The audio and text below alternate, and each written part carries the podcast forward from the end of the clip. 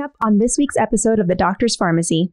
You have to have compassion for yourself if you're reaching for the chunky monkey after something terrible has happened.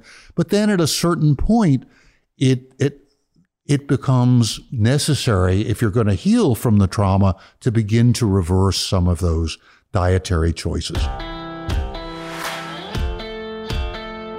Hey everybody, it's Dr. Mark Hyman.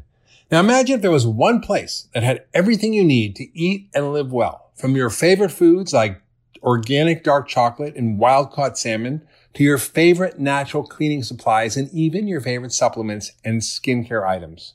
What if there was one place that covered all these bases? Well, Thrive Market is exactly that place and it helped me stay fully stocked in all the high quality items I love at incredible prices. They have thousands of products, including gluten free, dairy free, certified organic, fair trade, and other certifications that let you know you're getting something that you can really trust.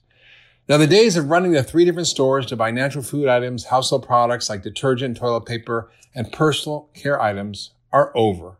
With one simple checkout, you can have them delivered right to your doorstep at amazing prices from Thrive Market. Thrive has truly changed how I shop for the better. Now, smoothies are one of my favorite ways to get a lot of nutrition into a really tasty package. They allow for so many variations of greens and berries and nuts and spices and herbs and nut milks. You can create something delicious and different every single time. Now, when it comes to using a dairy free milk in my smoothies, I've discovered a new favorite. It's called Milkadamia macadamia milk from Thrive Market, and it gives those smoothies a super creamy texture with the great flavor and healthy fats of wholesome macadamia nuts. And at Thrive, you can get Milkadamia for a huge percent less than your average supermarket or health food store.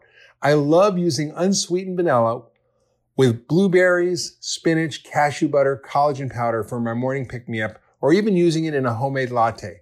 So do yourself a favor and order some Milkadamia from Thrive Market today and experiment with your own smoothies to find your new favorite recipe. So not only does Thrive offer great deals and carry all my favorite brands, but they also give back. For every membership purchased, they give a membership to a family who's in need.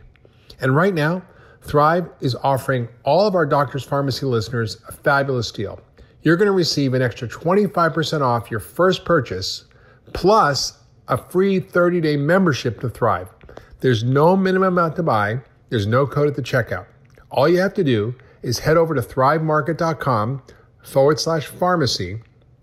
That's thrivemarket.com forward slash farmacy. That's with an F, F A R M A C Y. I think you're going to love them as much as I do. I'm really proud to have them as a sponsor and to be an investor in their company. All right, let's get back to the episode. Welcome to the Doctor's Farmacy. This is Dr. Mark Hyman, and this is Doctor's Farmacy with an F, F A R M A C Y, a place for conversations that matter. And today's conversation, I think, is going to matter to a lot of people because it's about trauma, and it's with one of the most extraordinary men I've ever met, who's been a friend for over 20 years, who I first met when he was the chairman of the Commission on Complementary and Alternative Medicine under President Clinton, where I actually was a very green doctor testifying about the benefits of functional medicine way back when. And Jim has been an inspiration to me ever since because he's one of the guys who, when there's trouble, he doesn't run away. He goes right towards it. He's like the firefighter who goes into the burning building. When everybody's running out, he's running in. And he's done some extraordinary work, particularly around trauma. And today we're going to talk about trauma and his new book, Transformation Discovering Wholeness and Healing After Trauma. Jim's a Harvard educated psychiatrist. He's a world renowned expert in using mind body medicine to help heal depression, anxiety, post traumatic stress disorder, and psychological trauma. He's the founder and executive director of the Center for Mind Body Medicine, and I'm on the board. And he also runs extraordinary courses called Food is Medicine and mind body training programs for health professionals. And he's just an extraordinary guy. He's created really groundbreaking programs for doctors, for medical students, and health professionals. He's created programs for helping people with cancer, depression, and chronic illness. And he's gone into some of the most troubled areas in the world over the last decades, doing extraordinary work, bringing healing and understanding.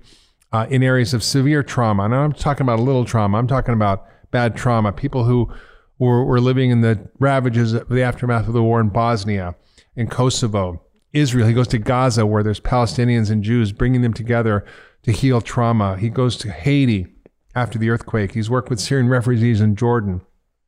He's gone into post 9 11 New York and dealt with the trauma of survivors of that. And he's also gone into Katrina, where uh, in Louisiana, where Katrina was really devastating to that community. He's also gone to the Pine Ridge Reservation and worked with Native Americans, where suicide rates were off the chart in youth and has dramatically reduced that. He's worked with veterans in the military. He's published papers on his work in major journals. And he's also the author of a great book called Unstuck Your Guide to the Seven Stage Journey Out of Depression. So, Jim, welcome to the Doctor's Farmacy. Thank you, Mark. And thank you for that introduction, too. it's great to be here and to be with you. Yeah, well, Jim, your work is pretty important. And uh, you've taken on something that very few people really have had luck with. Trauma is extraordinarily common. In your book, you talk about the fact that 60% of adults have experienced trauma in their life, that one in four kids have experienced abuse, and that in this society, we're seeing the effects of that the opioid epidemic, the increasing rates of depression, anxiety, the post traumatic stress disorder, the violence, the mental illness, the shootings. I mean, it's just it's just devastating to our society and the conflict we experience as a result of it is is one of those things that is just really troubling to me and also it's troubling to the medical profession because we don't have a real cl- clear pathway to fix it.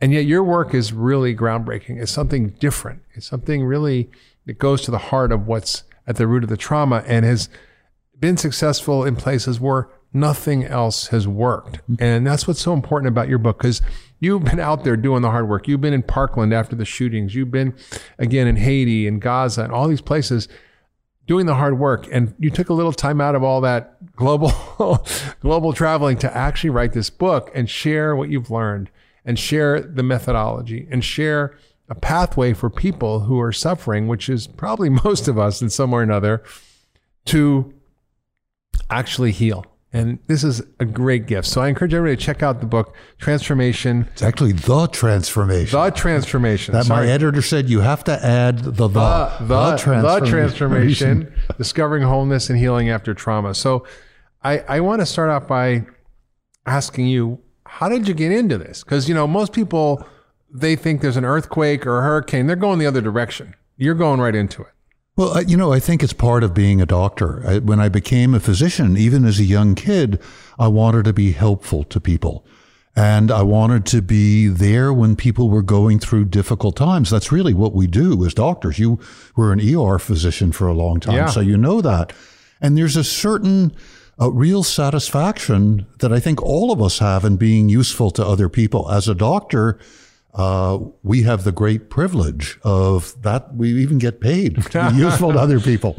Sure. And so to, to be there, uh, I recognize really from the beginning as a medical student that I'd like to be there with people when they were going through crises and that by listening to them and then helping them to find solutions, I could really make a difference in their lives.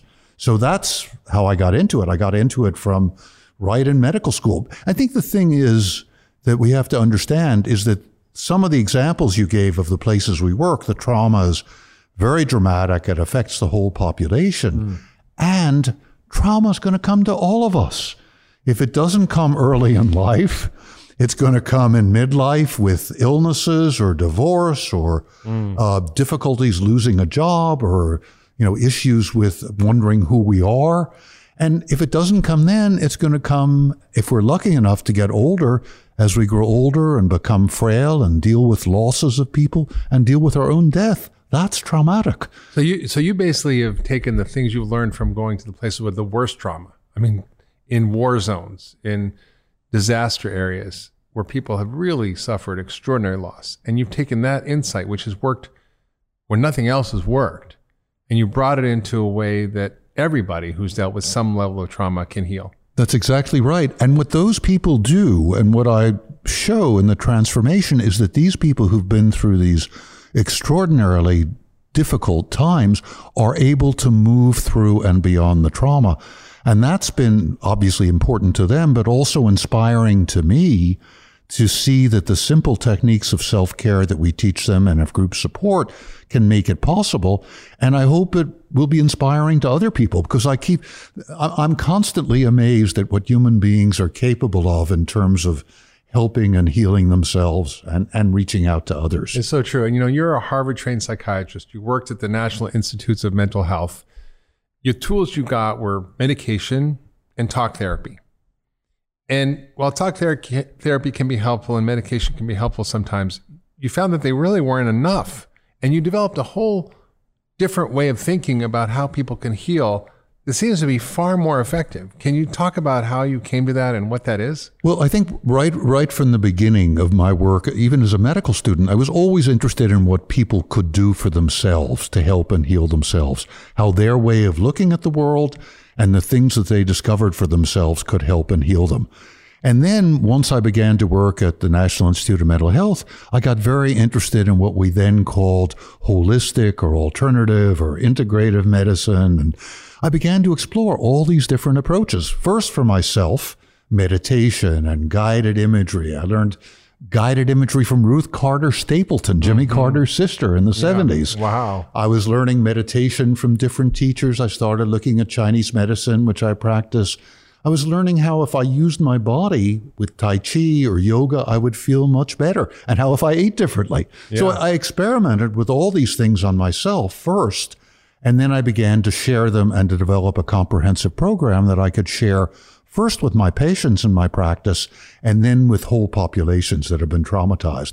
And it's an approach that is really um, educational and respectful. It's saying, we have this extraordinary capacity inside ourselves, which you know so well, that we have the capacity to, to change our brain chemistry, to change the way our GI tract works, to change the way we look at the world. So why not mobilize that capacity first and be there for people to help them move along this path, either in person or through a book like The yeah. Transformation?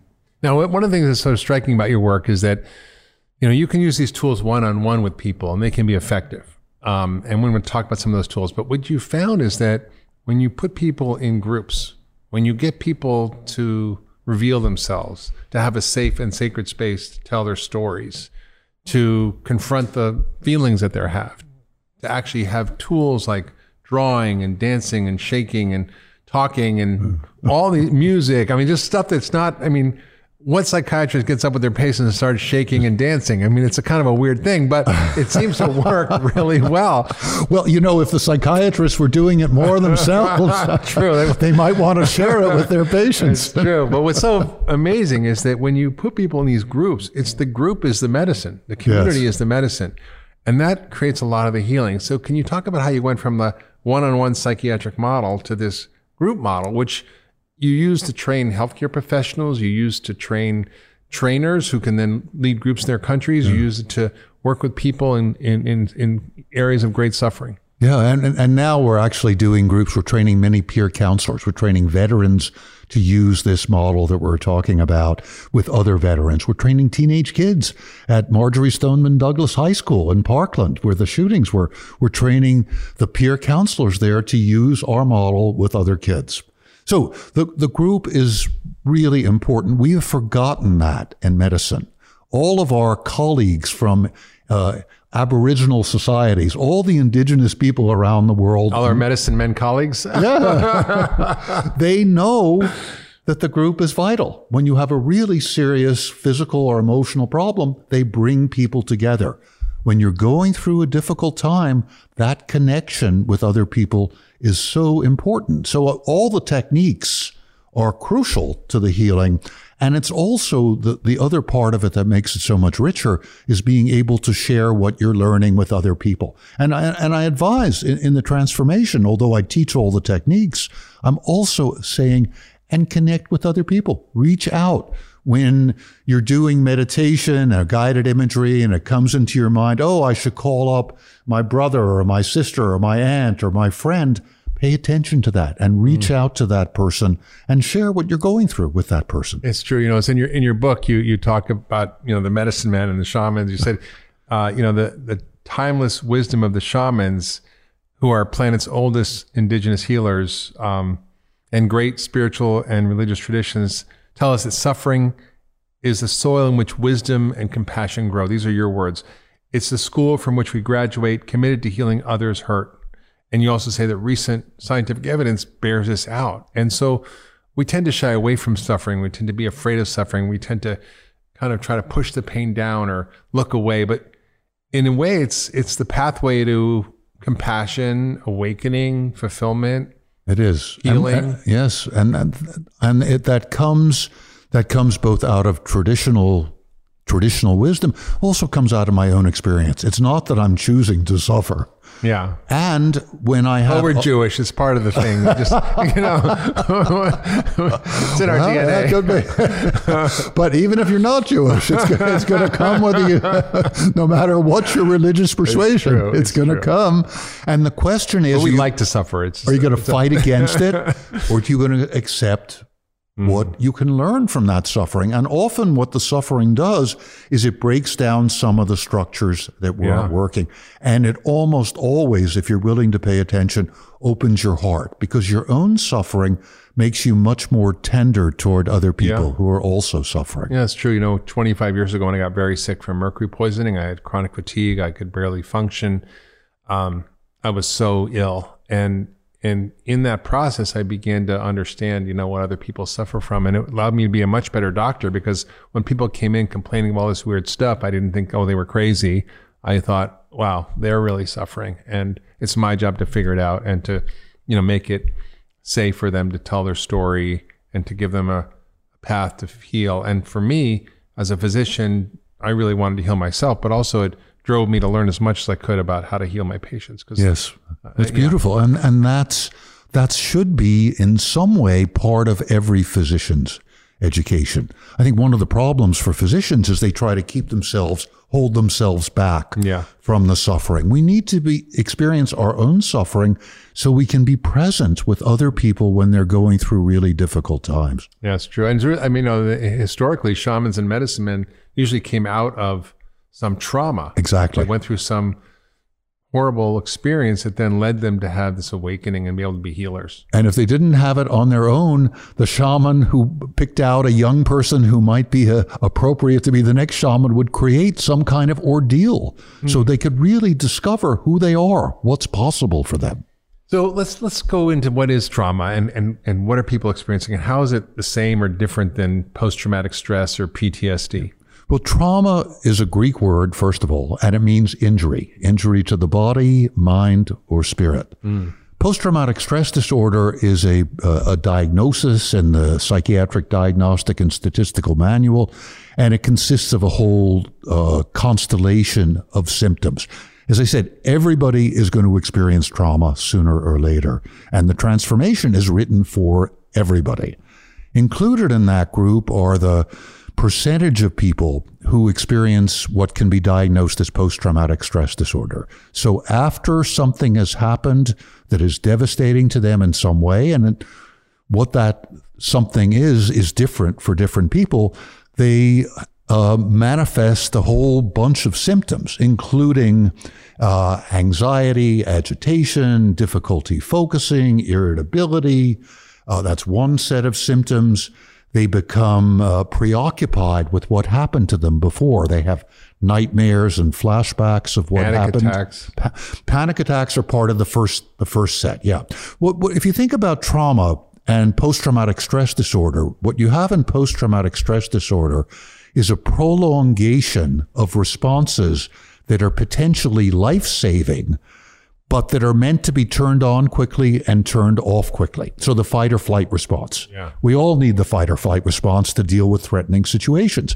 But if it goes on, if after the traumatic event, you're still, your heartbeat is still going fast, your blood pressure's up, your muscles are tense, what's going to happen is you're going to get irritable. You're not going to focus well. You're not going to sleep well.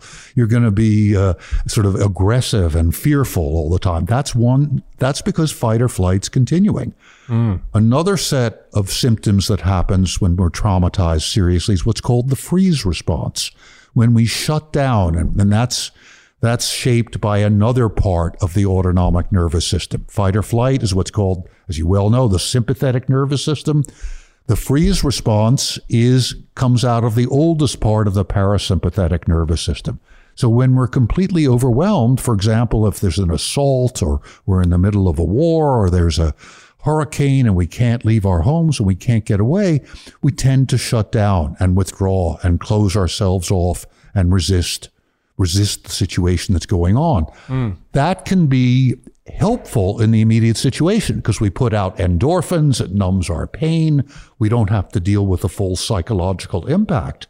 Mm. But if that continues for weeks and months, we become somebody who's kind of a shut in. Shut in, yeah, exactly. Shut in. We, uh, our bodies shut down. We don't trust other people. We can't connect. And that's because parts of our brain that make it possible to connect with other people have shut down. So literally is, is not a, only a psychological problem. It's a physiologic, biological problem. Absolutely. There are major biological changes that come with trauma and with post-traumatic stress disorder. Those changes continue and they make us the, the part of the diagnosis that we're no longer functional the way that we were. So when I see the kids, you mentioned Gaza, the kids in Gaza after a war, um, they can't concentrate in school. They're just, you know, kids who are A students start to fail in school. Same thing is happening. This is not just the Palestinian kids in the south of Israel where rockets are coming from Gaza. Many of those kids are in the same kind of situation yeah. after the war is over. So it's an ongoing biological problem. And uh, what we have is hyperstimulation of the parts of our brain that are responsible. The amygdala is one of the parts of the brain and the emotional brain responsible for fear and anger.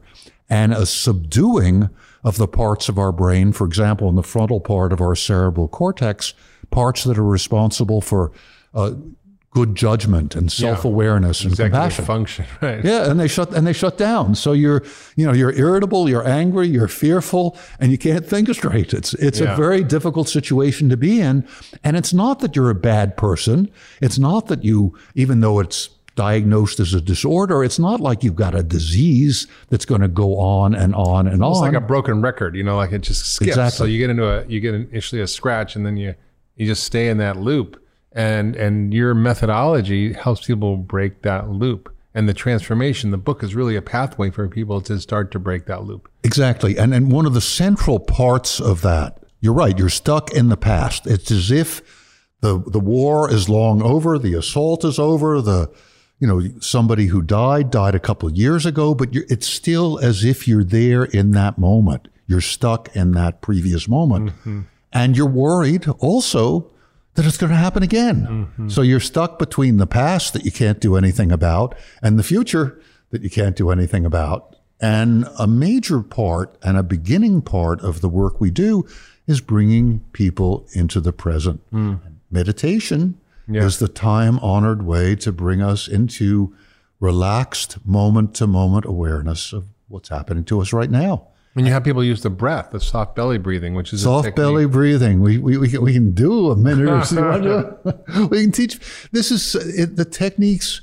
I, I, was doing a workshop with a, a, a, number of traumatized people this weekend, and somebody said to me, and as I was teaching many techniques, she said, uh, "This is not always easy." I said, "No, it's not always easy, but it is simple." Right. And soft belly breathing is just as you know, because we've done it together, is just simply sitting quietly and closing your eyes and breathing in through your nose and out through your mouth. Don't close your eyes if you're with driving. Your belly soft and relaxed. Don't do this while you're driving. and just breathing deeply in through the nose, out through the mouth with the belly soft and relaxed. And focusing, this is technically a concentrative meditation and we're focusing on the breath, on the word soft as we breathe in and belly as we breathe out, and on the feeling of our belly being relaxed. And as we do this, more air is going to the bottom of the lungs, more oxygen is going to all the cells in our bodies and helping them to, to feed them and helping them to be healthier. And we're activating the vagus nerve V-A-G-U-S means wandering in Latin. Not Las Vegas, but what's that? Not the Las Vegas nerve. Not the Las Vegas nerve, the V-A-G-U-S. And that nerve is the antidote to the fight or flight response. Mm-hmm. and it quiets activity in the amygdala, the center of fear and anger in the brain. So you have pathways to actually access different parts of your brain, and these are the techniques you teach, and they they really work. Exactly. This is all, it's all grounded in our biology. Hmm. And there's a lot of great science behind this. Yeah, the science now is showing that meditation, simple techniques like soft belly, can not only help the brain to function better and more effectively and help us to integrate parts of the brain like the left and right hemisphere that have been disrupted with trauma, but also we can build new brain tissue. We can Yeah. Decrease the amount of not only activity, but tissue in the amygdala, the fear and anger center. We can increase the amount of brain tissue in the hippocampus, which is responsible for memory and modulating the stress response. And we can increase brain tissue in the frontal cortex in those areas responsible for self awareness and judgment and compassion. You literally can grow new brain in the right spots, and you can calm down brain that's overactive in the wrong spots. Exactly. It's unbelievable. Exactly. And there's lots of science. Research done at Harvard, Sarah Lazar, Britta Holzel, research done at University of California, San Francisco. More and more. Re- this, look, if meditation were patentable and profitable, every physician on the planet would be prescribing it for every patient who walked in their door. It works so well. I mean, for me, it's been transformational. We've had many podcasts about this, but it's it's like you know, right up there is food is medicine, meditation is medicine. Exactly. And that and it is and it should be basic. We all and don't wait for your physician to prescribe it. Hopefully more physicians are learning, but it's it's there. It's free. It's available to everybody. Mm, so true.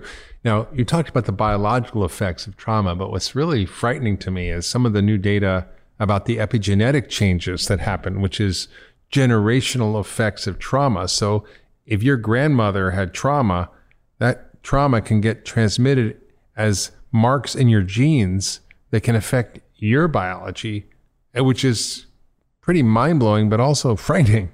It it is it is scary. That's the bad news, if you will. The first thing about those epigenetic changes, it, and, and the changes are not. It's not like the biological mutations caused by X-rays. Right. These are changes. It's not a mutation. It's just a tag that it regulates whether your genes are turned on or off. Exactly. And mo- the ones that we're particularly concerned about are the ones that help us deal with stress, that get turned off by mm-hmm. trauma. And yes, they, that does get transmitted from generation to generation.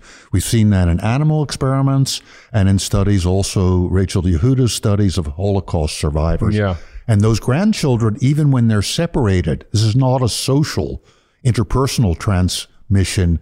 It's a deep um, biological transmission. Yeah. So that's the bad news.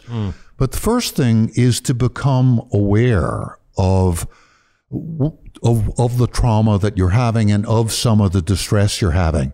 And particularly if you're having distress that you can't explain easily. Hmm. For example, if you're always suspicious of other people or if you're too easily rattled in situations, then it is possible that trauma may come either from historical trauma, that is the trauma that people have experienced socially that's transmitted, or it may be coming from these epigenetic changes. So it's important to become aware of that possibility.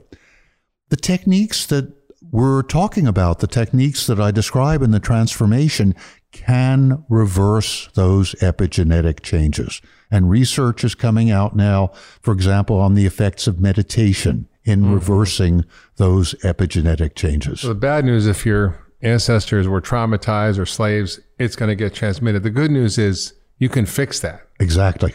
That's amazing. That's amazing. Now, there are two co- common and dangerous misconceptions that you talk about in your book about trauma. What what are they? Well, the, f- the the first is the trauma just comes to those other people.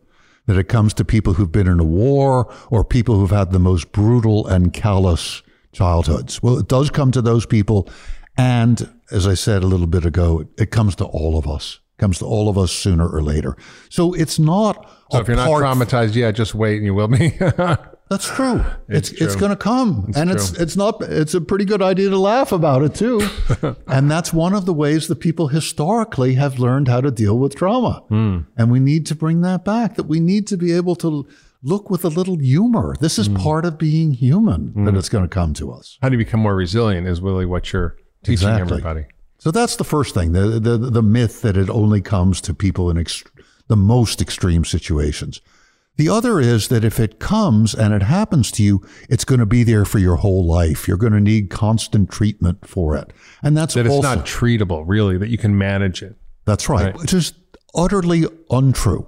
Hmm. That what we've seen again and again using the methods that I describe in the transformation is people with frank post traumatic stress disorder, diagnosable by the Harvard trauma scale, by other trauma scales, that those people, uh, in the course of working with us and learning the techniques in the transformation, are able to shed that diagnosis. They no longer have PTSD. Now, sometimes that can happen quickly. Uh, some of the kids, for example, that we work with who've lost their families in a war, within 10 or 12 weeks, the trauma is gone, and seven, ten months later, it's still gone. And they're really Extraordinary. they're, they're quite resilient. They've had good childhoods. So even though they've suffered terrible losses, the death of family members, destruction of homes, they're really not only back to normal, they're in better shape in many ways than they were before. Hmm. Before the trauma happened. Other people, those of us who've been seriously traumatized early in childhood, uh, who've had, you know, ongoing, really difficult issues, it's going to take longer. And I think it's a question of being patient. But the same methods can be can work whether the trauma came early and was overwhelming or whether it came more recently in our lives. You know, what's sort of interesting about your work is that, you know, you've had to go out there and get it funded through philanthropy and support. You've maybe got a few grants, but, you know, if it were a prescription pill and it worked as well as this, it would be a multi billion dollar blockbuster. Yes, it would. and and yet it's not well reimbursed by insurance. It's not well recognized by the field, and yet the traditional treatments we have are not effective. They're just not. You can give people drugs to manage anxiety and antidepressants and anti-anxiety drugs. You can do therapy, but unless you understand that this is a different kind of thing that needs a different approach, it's hard to solve. It well, it, it is, but you know, especially in the beginning. But now that we have so much research on the approach, and now that people are beginning to realize the limitations of the other approaches, which, which certainly can be helpful, but they're recognizing that there's something more Yeah. is needed. Yeah. And then beyond that, um, our approach can work with people who don't have the capacity to pay for somebody that they Yeah. can see psychotherapy on a regular basis. Sure. And also, you just mentioned that you can train peers. It doesn't have to be a psychiatrist with a degree from Harvard. It can be just your friend who's learned a few skills about how to lead a group That's and right. guide people through these methods, which are accessible, free, and simple. And we can work on a large scale. And this is really important that, that, that the method that I'm teaching in the transformation can work pretty much for anybody. Doesn't require any, you know, major level of education at all. Doesn't require uh, that you be a particular age. You can teach these techniques to little children and they can use them extremely effectively. So, so break it down for us in the transformation in your book that's coming out September 10th. What, what is the method? What are you teaching? Well, we're, we're, we're teaching a way, uh, we begin by teaching a way of looking at the world, which is what we've been talking about up till now, which is essentially that it is possible for each person, each person who's reading the book, for each of us to learn what we need to learn to help and heal ourselves. That's the beginning. And so I, I tell some stories in the beginning of people who have done precisely that. So that's the first thing that you have to believe it's possible. Yeah. And that it, you don't have to have, you know, years of psychotherapy and you don't have to have lots of pills to do it. That for most people, perhaps not everybody, but for most people, this is the fundamental method. Mm. And that's, that's what I'm presenting. So that's the first thing. The second thing is that the method teaches you by your own experience. So we did soft belly breathing, hmm. and I don't know about you, but even doing that for Yeah, a I minute felt relaxed. Yeah, that's- I was yeah. like, oh, I'm not stressed anymore doing the podcast. I can just chill. So if you do that for five or 10 minutes, you don't need me to convince you that Right. it makes a difference. So right from the beginning, I'm using techniques that people can. Yes, there's scientific evidence, and people should look at the scientific evidence, but they experience it. So the first one we use is the soft belly breathing. And then we work with, and people understand, oh, okay, I can quiet myself. And that generalizes because not only do you feel quieter, but your mind understands that you can make, I can make a difference in how I feel. And if I can make a difference in one way, then maybe I can make a difference in other ways. So mm-hmm. that's the beginning. Second technique that I teach is working with drawings. And you don't have to be an artist, and there are no grades, and Yeah. nobody's looking over your shoulder. Listen, I was I have my main trauma in life, jokingly, is my art teacher in eighth grade failed me in art, even though I did all the assignments. I tried really hard. I showed up. It was the most traumatic thing in my life at that point. And uh, and I and I still I still suffer from that trauma because when someone asks me to draw something, we'll, we'll, we'll be taking care of that, Mark. because you're not Mr. the, North. I still remember him like it was yesterday.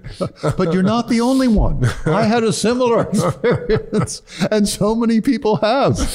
I mean, and which is, I mean, that's a whole other topic about what's going on in education. Oh, boy. we should be encouraging kids to be creative. So, what what, what I do is I have people do three drawings. First drawing is draw yourself. And it doesn't have to be representational. Don't get nervous. Stick, just- I do a stick man. yes, of course.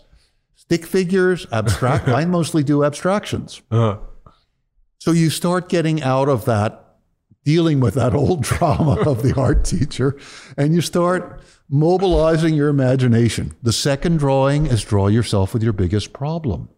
And what that helps people to do is to begin to identify something that's going on that's troubling them. And by getting it out on paper, it takes away a little bit of its power because you have a little mm-hmm. bit of control over it. You're mm-hmm. putting it out there. Mm-hmm. And then the third drawing is to draw yourself with your problem solved. Mm. And sometimes people will say, I don't know, I can't, there's no way to solve it. I wouldn't be here if I wouldn't be reading your book if I could solve the problem. Right. I say, just just do it, see what happens. And most often something appears on the page. yeah. And people will say, well, I'm not sure it can really happen, but at least the idea is there. For example, we work a lot with refugees from wars. And one of the things that they draw, the biggest problem is their home has been bombed, they're living in a refugee camp, that's what they draw. Problem solved, they're often drawing themselves back home in a new in a new house. Yeah. And they say, oh, I'm not sure this can happen. I sure hope it can. And I say, put it on the wall of your tent. Yeah. And they do Yeah. because it, that's the goal toward which Right. they're going. And the same with those of us who are here, whether our biggest problem is, you know, we've lost somebody who's dear to us. Um, maybe in that drawing, we've let's say we've lost a spouse or we've lost a parent. In that drawing of the problem solved, people will spontaneously come up with, "Oh, I can." Be with friends. I don't have to be so lonely. The problem, biggest problem, is my loneliness, my sadness. And then they draw in the third drawing, and all of a sudden, other people are appearing in the drawing. Or maybe they're drawing themselves in nature, hmm. and being in nature is going to help them deal with their sadness. So they're, and it's coming from them. It's not coming from me telling them how to solve their problems. They're making those discoveries. And so each time, each chapter in the transformation teaches another technique, another way to help people understand and move through their trauma. It was really fascinating to me that uh, you talked about the trauma healing diet. And I don't think most people would think that food and trauma have anything to do with each other, but you say they do. Can you explain it? Well, the, uh, part of the problem is that it's exactly what you're saying is that there's that people don't understand it, and I've never seen a book on trauma that talks about the importance of diet. So I wanted to make sure that that I did that. I thought it was brilliant, but I, I mean, all I'm about food is medicine, but I, I, I, even for me, it's a stretch. How does that help? Well, but but you have to think about what happens when you're traumatized. What it, when you're traumatized, it's not just the brain. I mean, most of the research and most of the discussion focuses on damage to the brain, which is real, but it also damages our gut. So, for example, from the top to the bottom. So we become um, more anxious and we eat foods to deal with our anxiety. That's what happens when we're traumatized. Yeah. Just as all many of the people who come to see you. Yeah. are in that place. Second of all, we're eating fast. So we don't have time, the stomach doesn't have time to do its job. Third of all, the stress and comes with trauma causes problems in the small intestine. So um, we start uh, the villi. You get leaky gut. Yeah, and leaky gut, exactly. So the the endothelial cells, the cells that line the small intestine, start opening up, and all kinds of proteins that don't belong in our bloodstream start leaking through. You get food going sensitivities. And, yes, so you get sensitive to things you were never sensitive to before. and that creates inflammation, which further inflames your brain and inflames your emotions. Exactly, which in turn affects the gut, which disables the gut more, and it's a vicious cycle. Mm. So that's the damage that trauma does. And there's really great data now how your microbiome plays a role in anxiety and depression and many mental disorders. Exactly. And, and, and trauma disrupts the microbiome and promotes the growth of the, the pathogenic, the bad bacteria, and depresses the growth of the good bacteria. And we were talking about the vagus nerve earlier. The vagus nerve is responsive to the microbiome.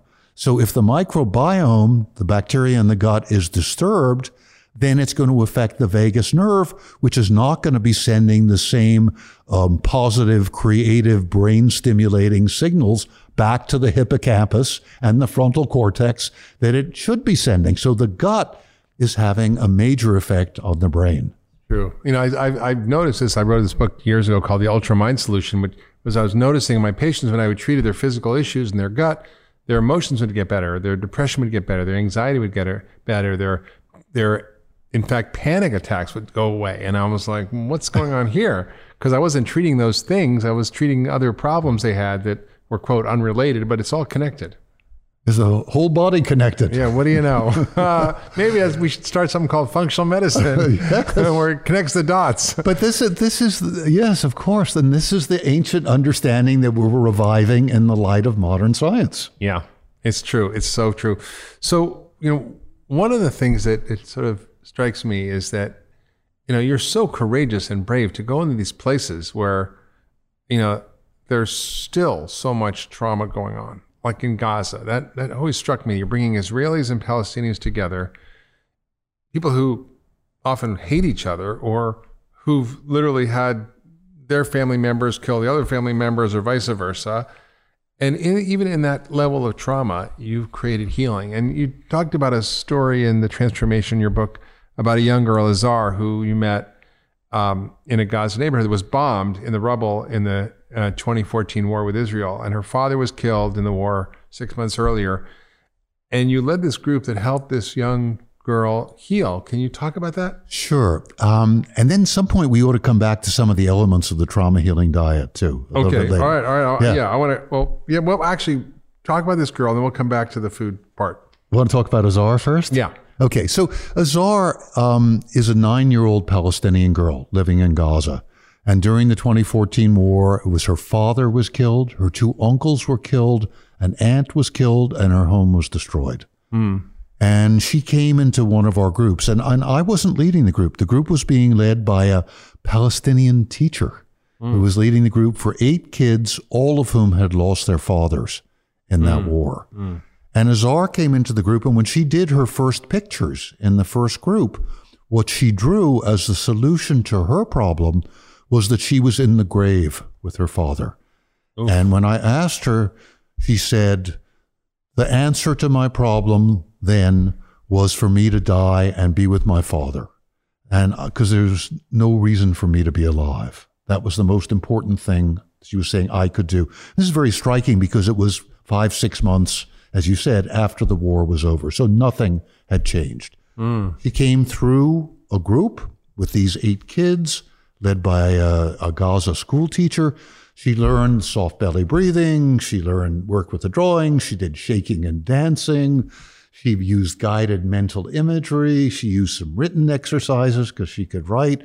And after nine groups, when she drew her drawings again, um, first of all, instead of drawing herself as this tiny little stick figure with the mouth turned down, she drew herself as a big girl with her brown curls and skirt. And there was an arrow coming from her heart through a heart that she'd drawn on the page saying, I love nature.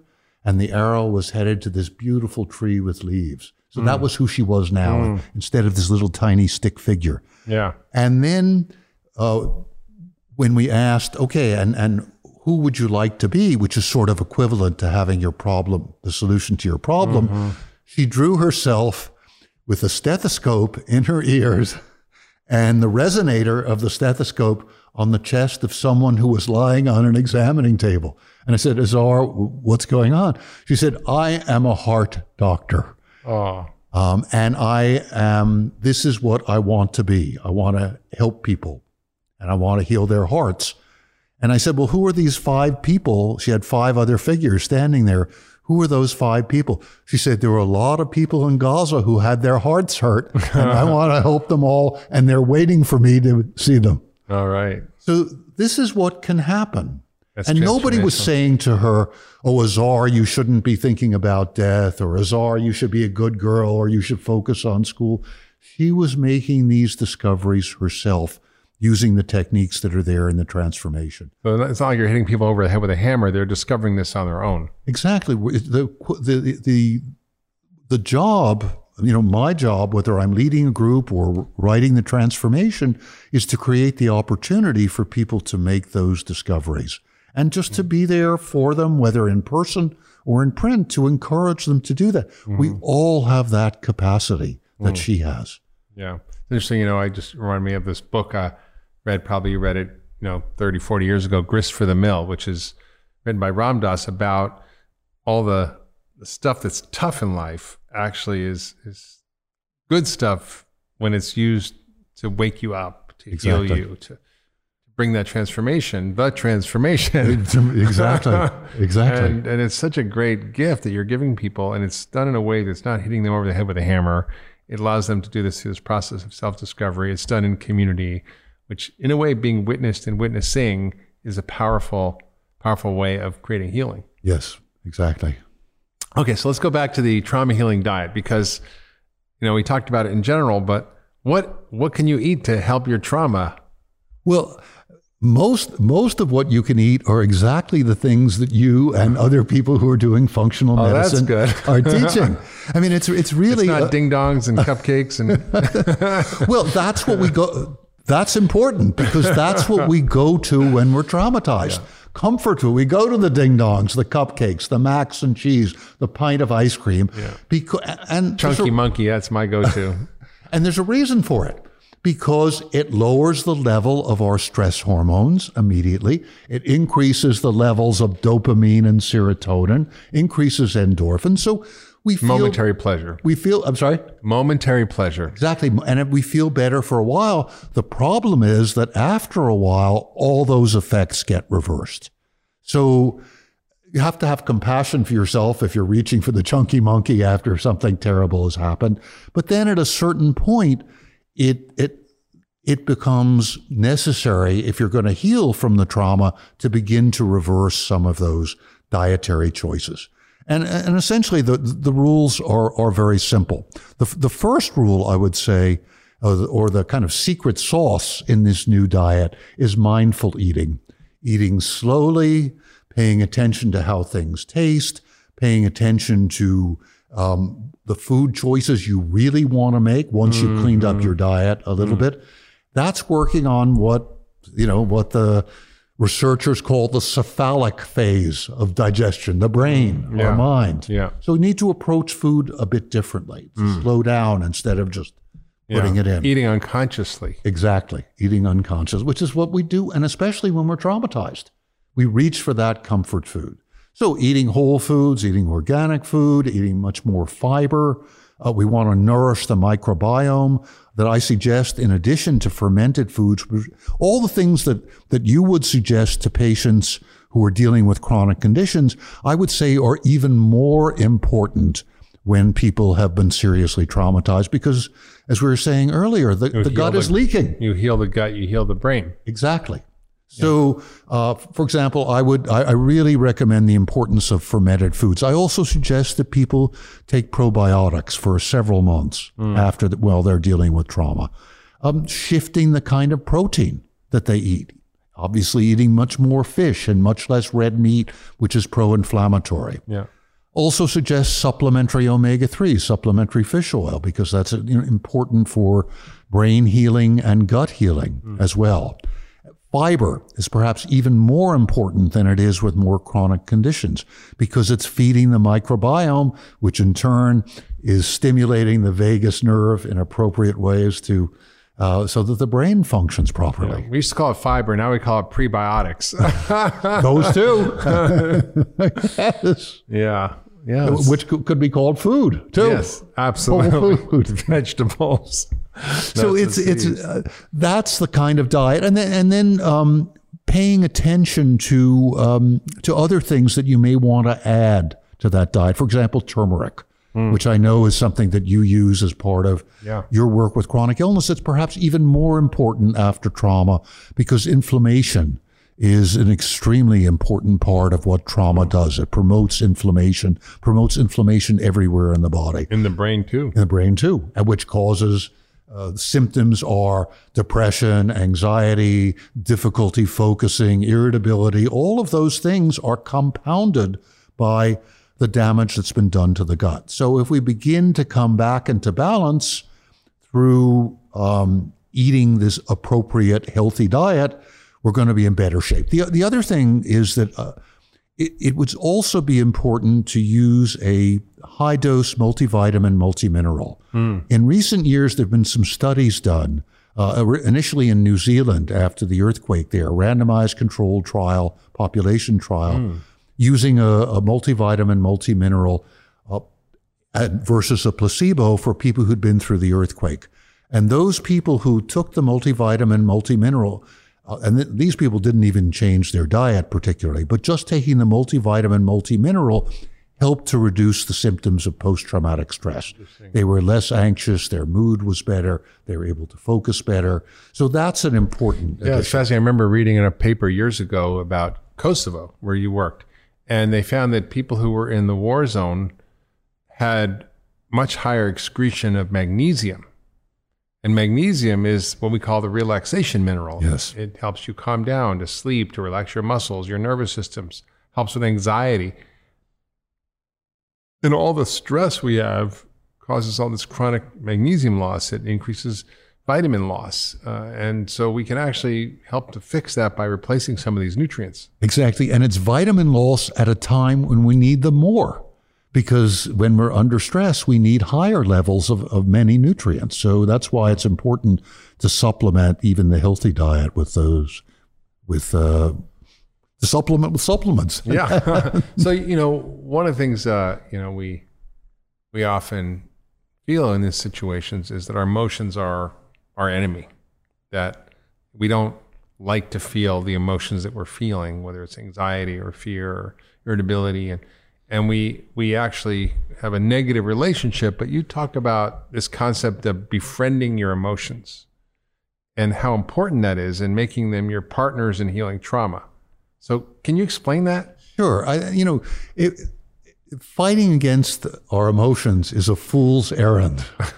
and trying to suppress them, which of course our culture too often tells our parents, the society, no, suck it up, go ahead, forget about it, the show must go on, don't cry, I'll give you something you'll really cry for. All the things that are told to children and adults make us shut down our emotions. And when we shut down our emotion, when we shut down one emotion, we shut down the others as well. So if we shut down fear, we also tend to shut down joy.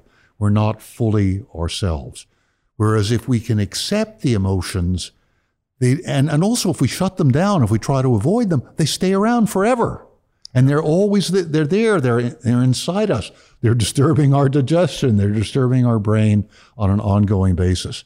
If we accept the emotions that are there, the natural process with emotions is that they come and they go. The problem is when we don't let that happen. So there are essentially, as I see it, there are three stages in the cycle of accepting and moving through the emotions. The first is just to recognize that they're there. Yeah, sort of like my reminds me of my mother. She said, whenever I get the urge to exercise, I lay down till it goes away. so if, if you have a negative emotion, give it a little time and it can pass. But that's she's right. she's right. I don't know about that. It will pass. it will pass um, if you allow yourself to feel it. I think you know even when the, the research that was done long ago on supposedly correlating the anger of the type A personality with, with heart disease. Well, it really wasn't the anger so much. It was the resentment. It was the, the anger that was held inside and Yeah. you couldn't let go and you were feeling it all the time. Hmm. If you just get angry and you hit a punching bag for a while, it's going to go. right. So acceptance, relaxation.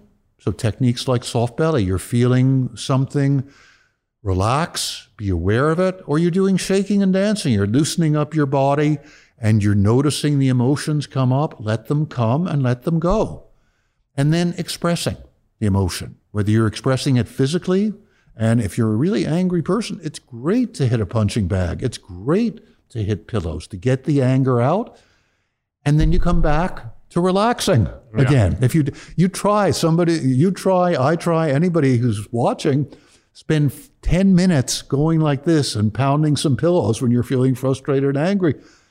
After that, you're going to be relaxed. It's true. So it's it's a Just don't hit somebody else. yeah, don't don't hit somebody else. But but but that's the temptation when people have been traumatized. I, I work with vets so much. They're coming back from combat.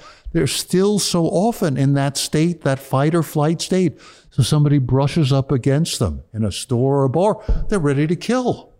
They've got to bring that out in a way that's safe, and all of us do. Same with sadness. If sadness comes, let it come, accept it, relax with it, express it as you need to. That's so powerful. Is there anything else from your work that you want to share? Any any stories, any techniques, any anything that really matters that you want everybody to know about? Well, one, one of the techniques that, that we should share with people who are watching that, that I use all the time is uh, shaking and dancing. And this is really important. We, we talked about when, when we're traumatized, we're either in fight or flight and we're really tense, or we're shut down, we're numbed out, we're holding the tension in our bodies, our minds are kind of frozen. What I do is I get people up shaking their bodies. You close your eyes, you put your feet shoulder width, and you shake up and down for five or 10 minutes, and you relax for a couple minutes and have some music that you can move your body to. What happens is you be- begin to break up the fixed patterns, physical as well as mental patterns that trauma creates. If you're if you have experienced trauma, you need to you not only need to befriend your emotions, you need to refriend your body because hmm. when we're traumatized, often our body becomes an enemy.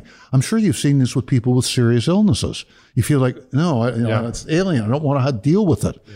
If we've been assaulted, if we've been raped, if we've been sexually harassed, our bodies are uncomfortable for us. So the shaking and dancing brings us back into our body. And it also brings up emotions that we've shut down. I'll just want to tell you one story. This is working in uh, in Haiti after the about a year where you were, yeah. and I was early on in the earthquake, and working there a year afterwards, we did a, a workshop with nursing students, and uh, there were 90 nursing students who were killed in the earthquake. I remember I was at the hospital and literally uh, the memory is still in my mind where the nursing building was collapsed. And as you walked by, you could smell the decomposing bodies. It was one of the most horrific things I'd ever experienced. And you just, it's still in my nervous system.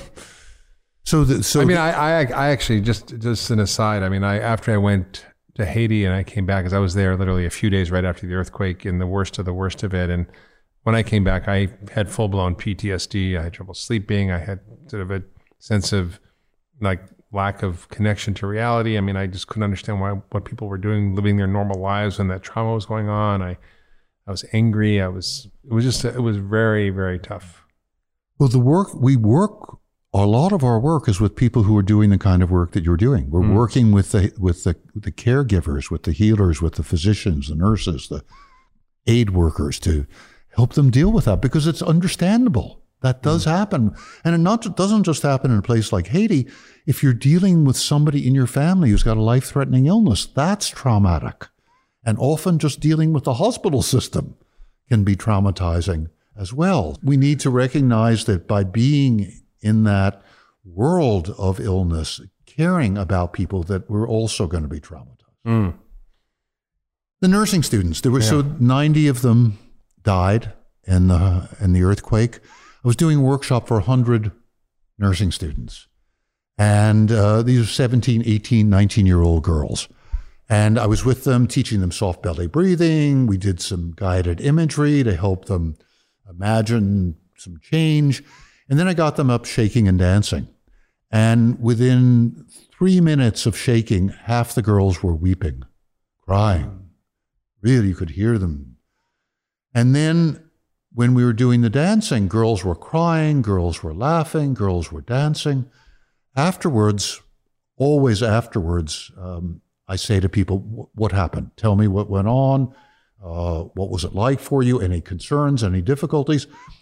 And f- for people reading the transformation, I suggest every time you do one of these techniques or use one of these tools that you take some time to write down what happened, to put it down in a journal so you, you have it there and take some time to just sit with what happened. So the girls were raising their hands and they're saying, Jim, this is the first time we've been able to cry. It's a year after the earthquake. We've had to be strong. We're, we're nurses. We have to be strong for the little children, for our parents, for our grandparents. We haven't let ourselves cry. It was so good to cry. Mm. And then others said, and it was so good to laugh. This is literally the first time we've laughed in a year. And it's definitely the first time that we've danced. And we're girls. We like to dance but we haven't danced. And this was so freeing for us. And then one of them stood up. She said, And Jim, we love Bob because I was using Bob Marley's Three oh. Little Birds, Everything Gotta Be Gonna Be All Right as the song.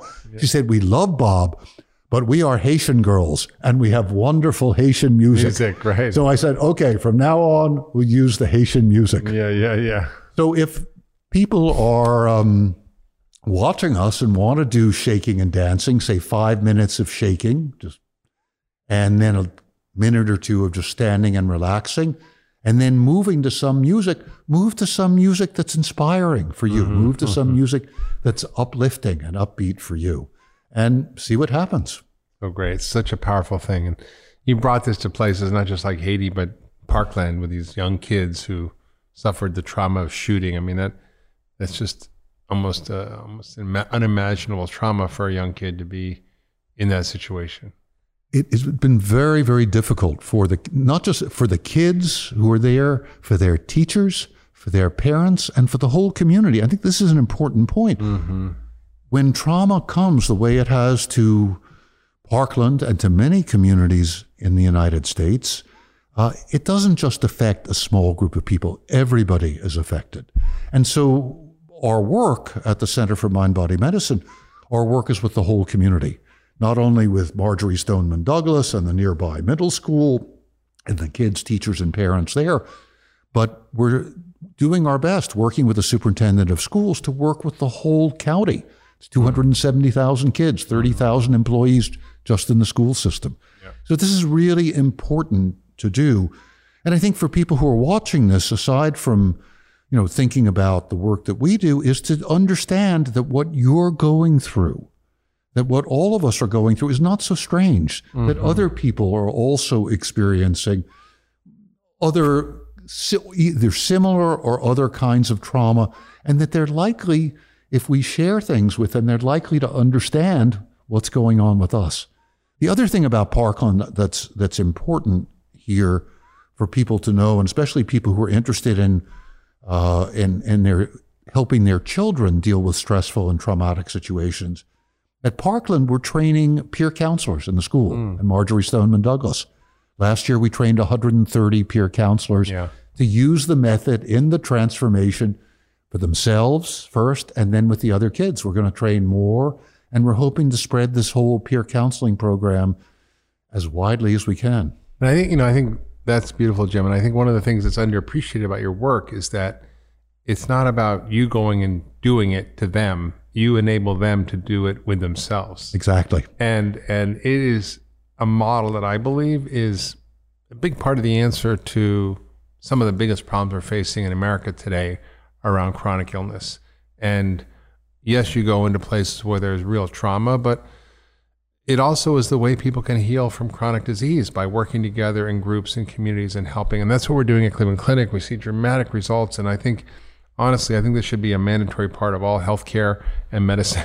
I agree. It should be a mandatory part of care for others, and it needs to be mandatory for, For the all of us. Yeah. And that's what we're doing. We're doing that with the health system in Indianapolis with Eske- Yeah. Eskenazi Health. We're doing it with the VA now in Florida. But we've got to take care of ourselves. Mm. Yeah. And then we can teach other people how to do it. If we're not doing it for ourselves, how are we It's going to teach them? It's so true. Heal the healer. well, Jim, thank you. This has been an extraordinary conversation. Um, your work is really inspiring. I'm committed to it. I believe in it. I've seen the benefits of it. Uh, tell us if people want to find out about your work in the Center for Mind Body Medicine, where can they find you? Uh, it's uh, cmbm.org, uh, Center for Mind Body Medicine. I'm, uh, uh, I'm not even sure what my website is, It's cmbm.org. but that's the, that's the center's website. Yeah, I got that. James Gordon, MD. You'll find him. yeah, and then I'm then I'm on Twitter, and I'm, I'm starting to get the word out. But the center is really doing getting the word out about the transformation, as well as getting the word out about the work. that And you run workshops. You just did one in Kripalu. You have one coming up in December. Uh, healing life's inevitable traumas. You you work in populations around the country. You've got programs in Puerto Rico and and dealing with the wildfire fallout in Sonoma County. Uh, the wellness programs in Broward County that you were just mentioning. So you've got so much work you're doing. It's such good work in the world, and you're trying to leave a mark by not just doing the work, but by teaching others how to do the work and scaling it up. Exactly. And we're op- very open to working with other communities. That's how we started working in Sonoma. We got invited.